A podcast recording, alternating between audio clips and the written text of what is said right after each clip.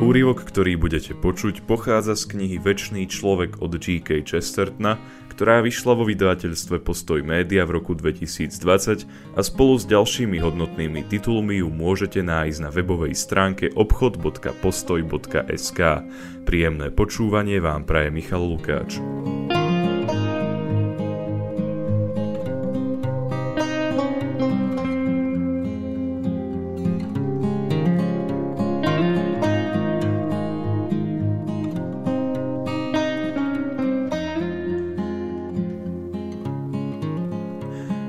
Dva spôsoby, ako sa dostať domov a jedným z nich je zostať doma. Druhým je vybrať sa na cestu okolo Zemegule a putovať dovtedy, kým opäť nedôjdeme na miesto, z ktorého sme vyšli. O niečom podobnom som kedysi napísal knihu. Teraz chcem však hovoriť o inej svojej knihe, a to s istou úľavou, pretože som ju nikdy nenapísal. Ako každá kniha, ktorú som nikdy nenapísal, je zďaleka mojou najlepšou – a keďže je dosť pravdepodobné, že ju nikdy ani nenapíšem, rozhodol som sa, že ju tu spomeniem, pretože jej príbeh je vlastne symbolickým vyjadrením knihy, ktorú práve držíte v ruke. Ten príbeh sa mal odohrávať v krajine oblých, trávou porastených kopcov a údolí, podobných údoliam a kopcom Vesexu so záhadnými obrazcami bielých koní. A mal byť o chlapcovi, ktorého rodný dom stál na jednom takom kopci – ten chlapec sa raz vybral do sveta hľadať čosi veľkolepé, povedzme pomník alebo hrobku dajakého obra. Keď bol už dosť ďaleko od domova, obzrel sa a zrazu uvidel, že jeho rodný dom a záhradka žiaria na svahu ako pomaľované polia obrieho štítu a sú vlastne súčasťou akejsi gigantickej postavy, na ktorej celý život žil a ktorá bola príliš veľká a príliš blízko, aby ju dokázal rozoznať. Podľa mňa tento príbeh veľmi výstižne symbolicky zobrazuje, ako začať nezávisle a objektívne myslieť v ktorejkoľvek oblasti. A práve to je predmetom tejto knihy. Inými slovami, v tejto knihe sa snažím čitateľov presvedčiť, že druhá najlepšia vec, hneď potom, že ste súčasťou kresťanského sveta, je na chvíľočku sa ocitnúť mimo neho. Snažím sa tiež upozorniť na to, že populárni kritici kresťanstva vlastne mimo neho nie sú sú na poli pochybností v každom zmysle toho slovného spojenia. Pochybujú aj o samotných svojich pochybnostiach. Ich kritika nadobudla akýsi zvláštny tón a skôr sa podobá náhodnému podpichovaniu bez akéhokoľvek kontextu, papagájovaniu antiklerikálnych fráz v rámci bežnej konverzácie. Sťažujú sa, že kňazi sa obliekajú ako kňazi, že nosia uniformu, ako keby sme boli na tom lepšie, keby sa policajti, ktorí nás denne pokutujú a zatýkajú, obliekali do bežných šiat ako detektívy. Sťažujú sa, že kázen sa nesmie prerušovať a kazateľnicu nazývajú hradbou z Babelca. Za to novinárskú kanceláriu im hradbou z Babelca nazvať ani nenapadne. Mimochodom, bolo by to nespravodlivé voči novinárovi aj voči farárovi, no keď sme už pri tom, oveľa viac by to platilo o novinárovi. Farár je vždy osobne prítomný a keď vyjde z kostola, všetci ho môžeme nakopať. Novinár sa pod článok ani nepodpíše, takže ho nemôže nakopať nikto. Kritici kresťanstva tiež radi v tlači uverejňujú listy na tému, prečo sú kostoly prázdne. Okrem toho, že ich argumenty nemajú hlavu ani petu, nikdy sa neobťažujú ísť pozrieť, či sú kostoly naozaj prázdne, respektíve ktoré z nich sú prázdne. Za to spomínané listy bývajú prázdnejšie a nudnejšie než ten najnudnejší kaplán v trojaktovej fraške. Až vám pri ich čítaní začne byť dopisovateľa tak trochu ľúto. Na druhej strane aj toho najslabšieho duchovného máte v tej chvíli chuť povzbudiť. Nemáš to v hlave ani zďaleka tak krásne vymetené ako pohoršený like, bežný človek z ulice či ktorýkoľvek tvoj kritik v novinách. Lebo oni sami nemajú ani potuchy, čo vlastne od teba chcú nehovoriac o tom, čo by si im mal dať ty. Alebo začnú len tak z ničoho nič zatracovať církev za to, že nezachránila svet pred vojnou, ktorej oni sami nedokázali zabrániť. Už zabudli, že jediní, koho vojna zaskočila, boli progresívni a kozmopolitní agnostici, ktorí sú hlavnými nepriateľmi cirkvy. To oni vždy zaručovali a prorokovali nástup svetového mieru a práve oni boli, alebo mali byť, zahanbení vypuknutím svetovej vojny čo sa týka dnes takého rozšíreného názoru, že cirkev bola zdiskreditovaná svetovou vojnou, no už to môžu rovno povedať, že archa bola zdiskreditovaná potopou.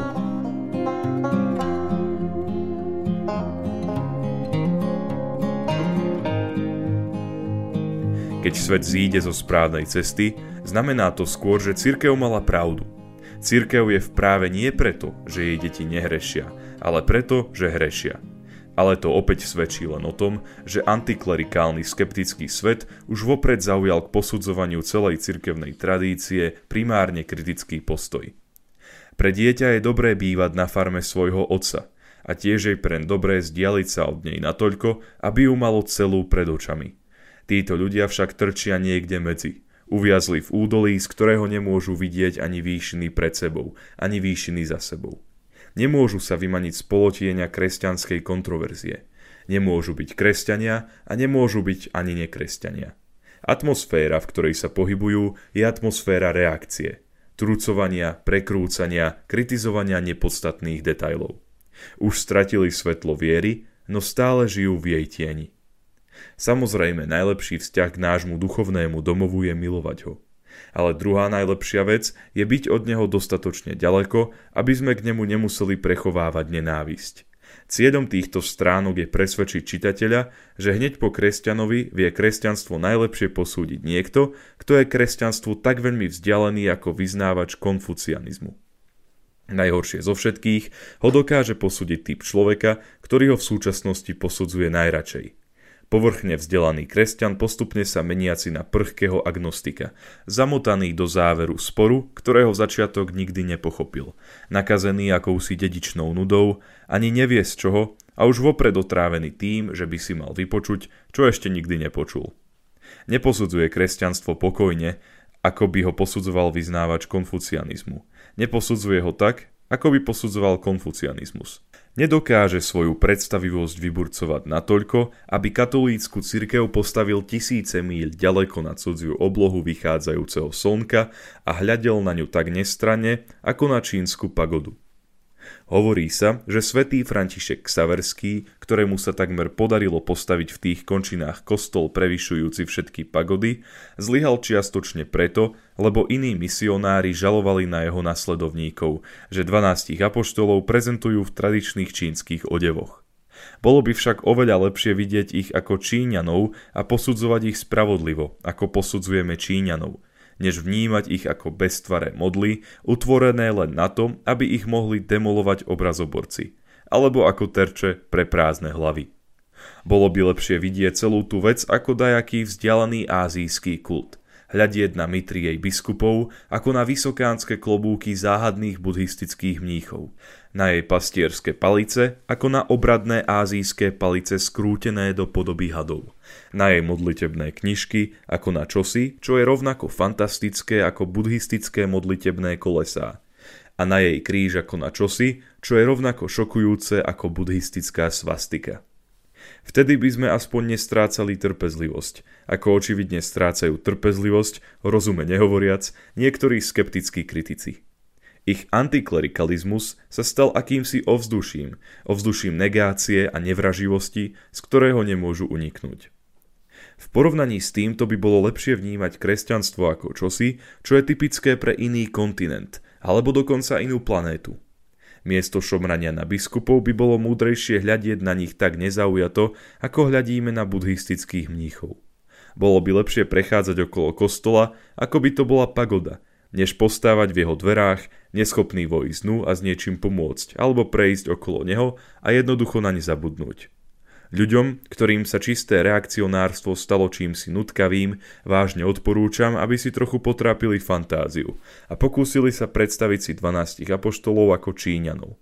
Inými slovami, odporúčam týmto kritikom, aby boli ku kresťanským svetým takí spravodliví, ako by to boli pohanskí mudrci. A s týmto prichádzame k poslednému a nevyhnutnému tvrdeniu, ktoré sa budem snažiť obhájiť na týchto stránkach. Totiž ak naozaj vyvinieme takéto imaginatívne úsilie pozrieť sa na celú záležitosť zvonka, zistíme, že naozaj vyzerá tak, ako ju opisujú ľudia, ktorí sú skutočne v jej vnútri. Keď sa chlapec z môjho príbehu vzdialil od svojho rodného domu natoľko, že sa mu naskytol výhľad na celého obra, videl, že je to naozaj obor. Keď sa budeme vedieť pozrieť na Kristovú cirkev z diaľky, uvidíme, že je to naozaj cirkev Krista. Skrátka, v okamihu, keď začneme byť ku kresťanstvu skutočne nestranní, začneme chápať, prečo je toľko ľudí na jeho strane. Toto si však vyžaduje širšiu diskusiu, ku ktorej o chvíľu pristúpime.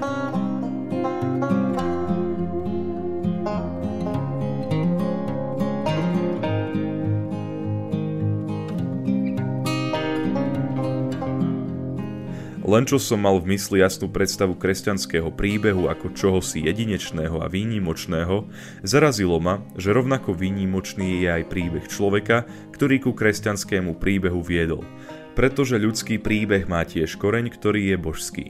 Chcem tým povedať, že presne tak, ako sa nám cirkev zdá byť tým pozoruhodnejšia, čím viac ju férovo porovnávame s bežným náboženstvom ľudstva, tak sa nám aj ľudstvo zdá byť tým pozoruhodnejšie, čím viac ho porovnávame s bežným životom prírody.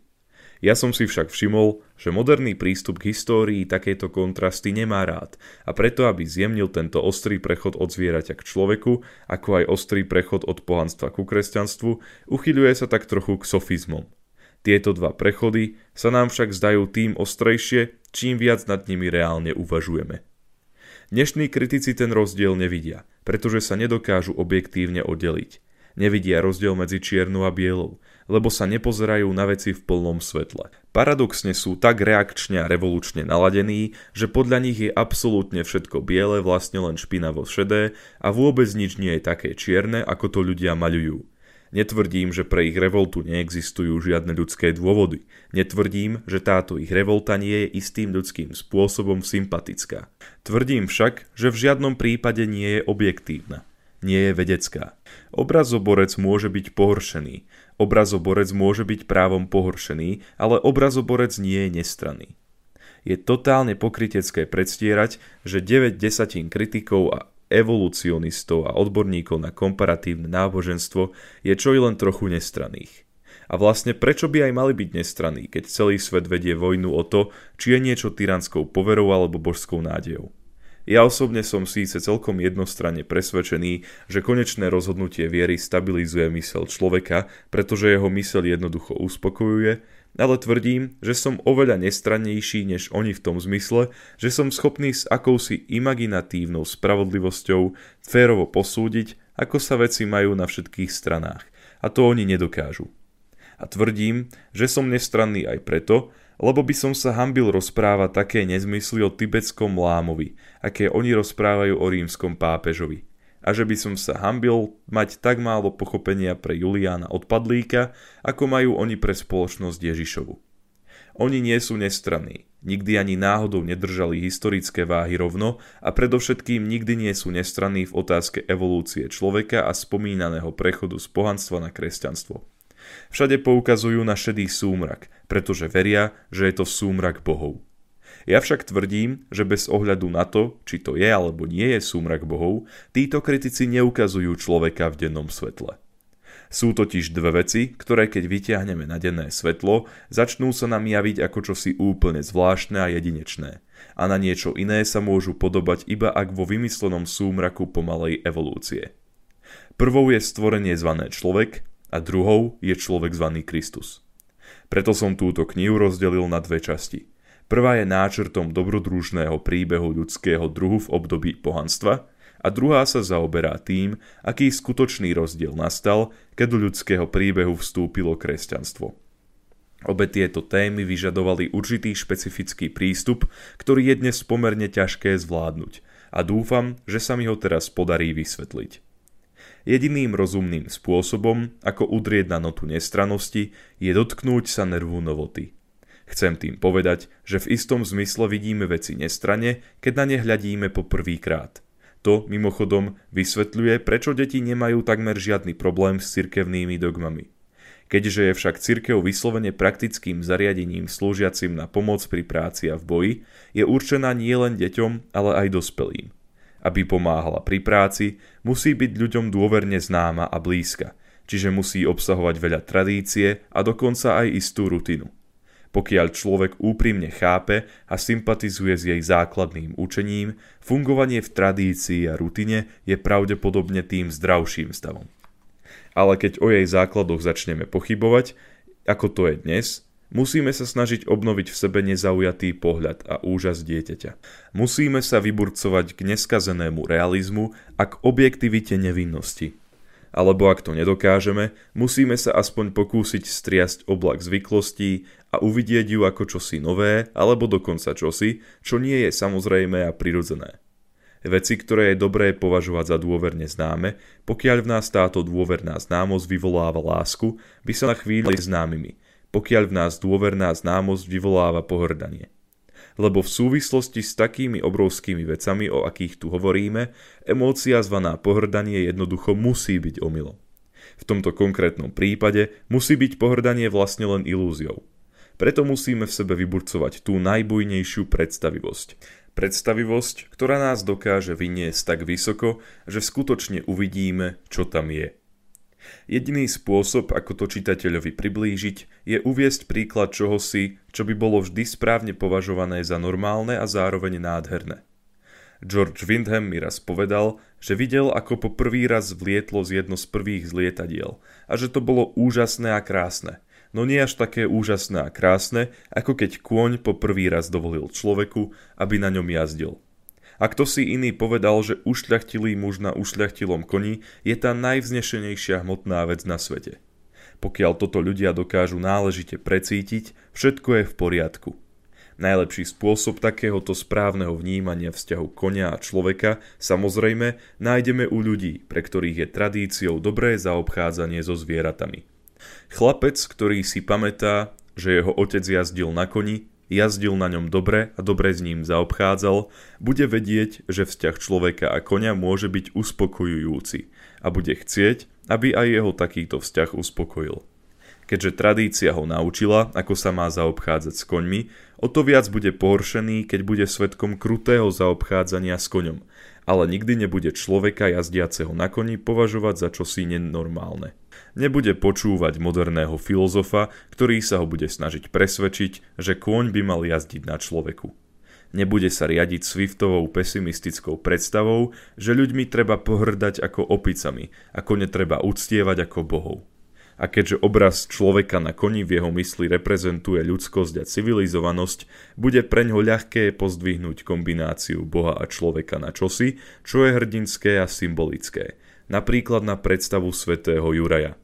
Nebude mu úplne cudzia rozprávka o okrídlenom koni a bude vedieť, prečo posadil Ariosto nejedného kresťanského hrdinu do vzdušného sedla a urobil z neho nebeského jazdca. Samotným pojmom chivalry, rytierstvo, bol totiž kôň spolu s človekom pozdvihnutý tým najfantastickejším spôsobom. Slovo cheval, francúzsky kôň, tvorí súčasť označenia najznešenejšieho duchovného rozpoloženia a okamihu človeka. Takže môžeme takmer povedať, že najväčší kompliment môžeme človeku zložiť, keď ho nazveme koniarom. Ak sa však človek dostane do nálady, keď nie je schopný precítiť tento druh zázraku, liečba sa musí začať z iného konca. V takomto prípade musíme predpokladať, že sklzol do otupenosti – v ktorej pre ňoho človek sediaci na koni neznamená nič viac, než človek sediaci na stoličke. Úžas, o ktorom hovoril Windham, krása hodná majstra Sochára, pripomienka rytierstva sa u neho premenili na konvenciu a nudu. Možno je to podľa neho len čosi zastarané, čo už dávno vyšlo z módy. Možno mu o tom niekto priveľa rozprával, alebo mu o tom rozprával nesprávnym spôsobom. Možno bolo pre ňoho ťažké zaujímať sa o kone bez toho, aby ho ostatní považovali za koniara. Tak či tak sa dostal do stavu, keď ho kôň nezaujíma o nič viac než gymnastický kôň. Jazdecký útok na Balaclavu, na ktorom sa zúčastnil jeho starý otec, mu pripadá taký nudný a zaprášený ako album s rodinnými fotkami. Takýto človek nemá osvietený pohľad na fotografiu starého otca na koni. Naopak, iba ho oslopil prach a v tomto štádiu slepoty sa nikdy nebude vedieť správne pozrieť na konia ani na jazdca, kým to celé neuzrie ako čosi úplne neznáme a takmer nezemské.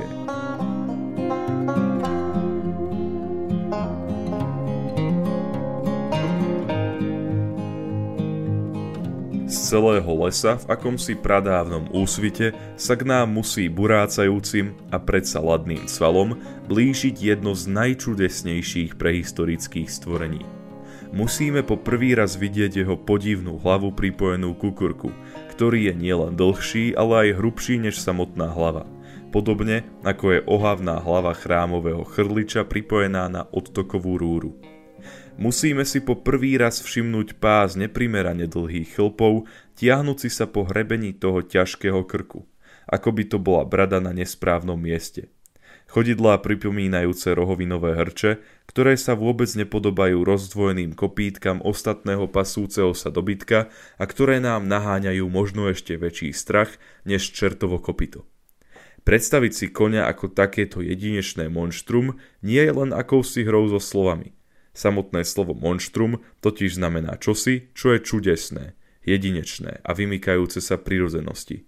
A kôň taký naozaj je. Keď ho teda uvidíme tak, ako ho uvidel prvý človek, začneme mať akú takú predstavu, čo tento prvý človek cítil, keď naň vysadol. V takejto vízii sa nám kôň môže zdať oblúdny, ale určite nie nudný. A určite sa nám nebude zdať nudný ani ten trpaslík, ktorý sa odvážil naň vysadnúť. No a takouto dlhšou a nepredvídateľnejšou cestou sa vrátime späť k zázraku človeka a koňa a ten zázrak bude pre nás ešte zázračnejší. Znova uzrieme svätého Juraja a bude ešte veľkolepejší, pretože sa nám bude zdať, že nejazdí na koni, ale na drakovi. Vôbec netvrdím, že je lepšie vnímať koňa, ako ho asi vnímal prvý lesný človek, ako prehistorické monštrum alebo byto zo zlého sna. Ako som už povedal, je lepšie vidieť konia, ako ho vidí normálna civilizovaná osoba schopná oceniť, čo je zdravé a normálne. Podľa mňa je celkovo rozumnejšie chápať pravdu prostredníctvom tradície. Ale stojím si za tým, že človek dokáže vidieť pravdu len z jedného alebo z druhého konca a stráca sa mu, keď sa ocitne v akomsi prechodnom stave, keď zabudol, z čoho vychádzala tradícia a nechce sa mu tým zaoberať. Inými slovami, tvrdím, že je múdrejšie vidieť konia ako monštrum, než vidieť ho ako pomalú náhradu za motorové vozidlo. Ak sme sa dostali do stavu mysle, keď konia vnímame ako čosi prekonané a pomalé, je oveľa lepšie, ak sa konia budeme báť ako niečoho, čo je až príliš živé a divoké. Nuž a presne tak, ako je to s obludou zvanou kôň, tak je to aj s obludou zvanou človek. Samozrejme som presvedčený, že najlepší stav mysle je vnímať človeka takého, ako ho vníma tradícia, ktorú som prijal za svoju.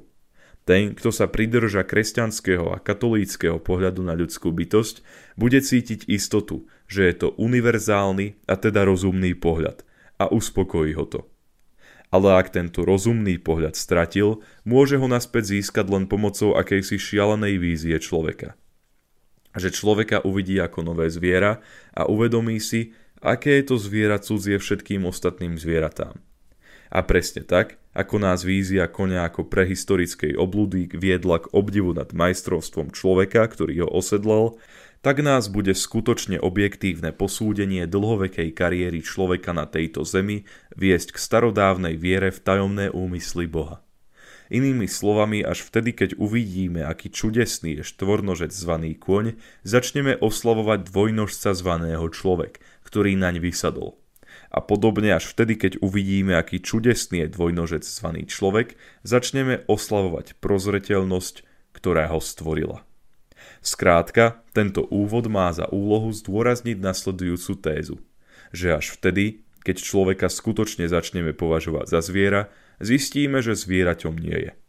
Až vtedy, keď si ho začneme predstavovať ako akýsi druh koňa na zadných nohách, až vtedy si uvedomíme, že človek musí byť niečo minimálne také zázračné ako okrídlený kôň, ktorý sa dokáže vzniesť do nebeských výšin. Všetky cesty vedú do Ríma a všetky cesty vedú naspäť k onej zdravej a civilizovanej filozofii, vrátane tejto cesty cez ríšu rozprávok, na ktorú čitateľa pozývam najmä v prípade kresťanstva, je totiž potrebné reagovať na dnešné predsudky, ktoré nie sú dôsledkom ničoho iného než nudy. Pre nás padlých ľudí veľmi často platí, že dôvernosť znamená nudu a preto je nesmierne ťažké urobiť známe fakty zaujímavými a živými.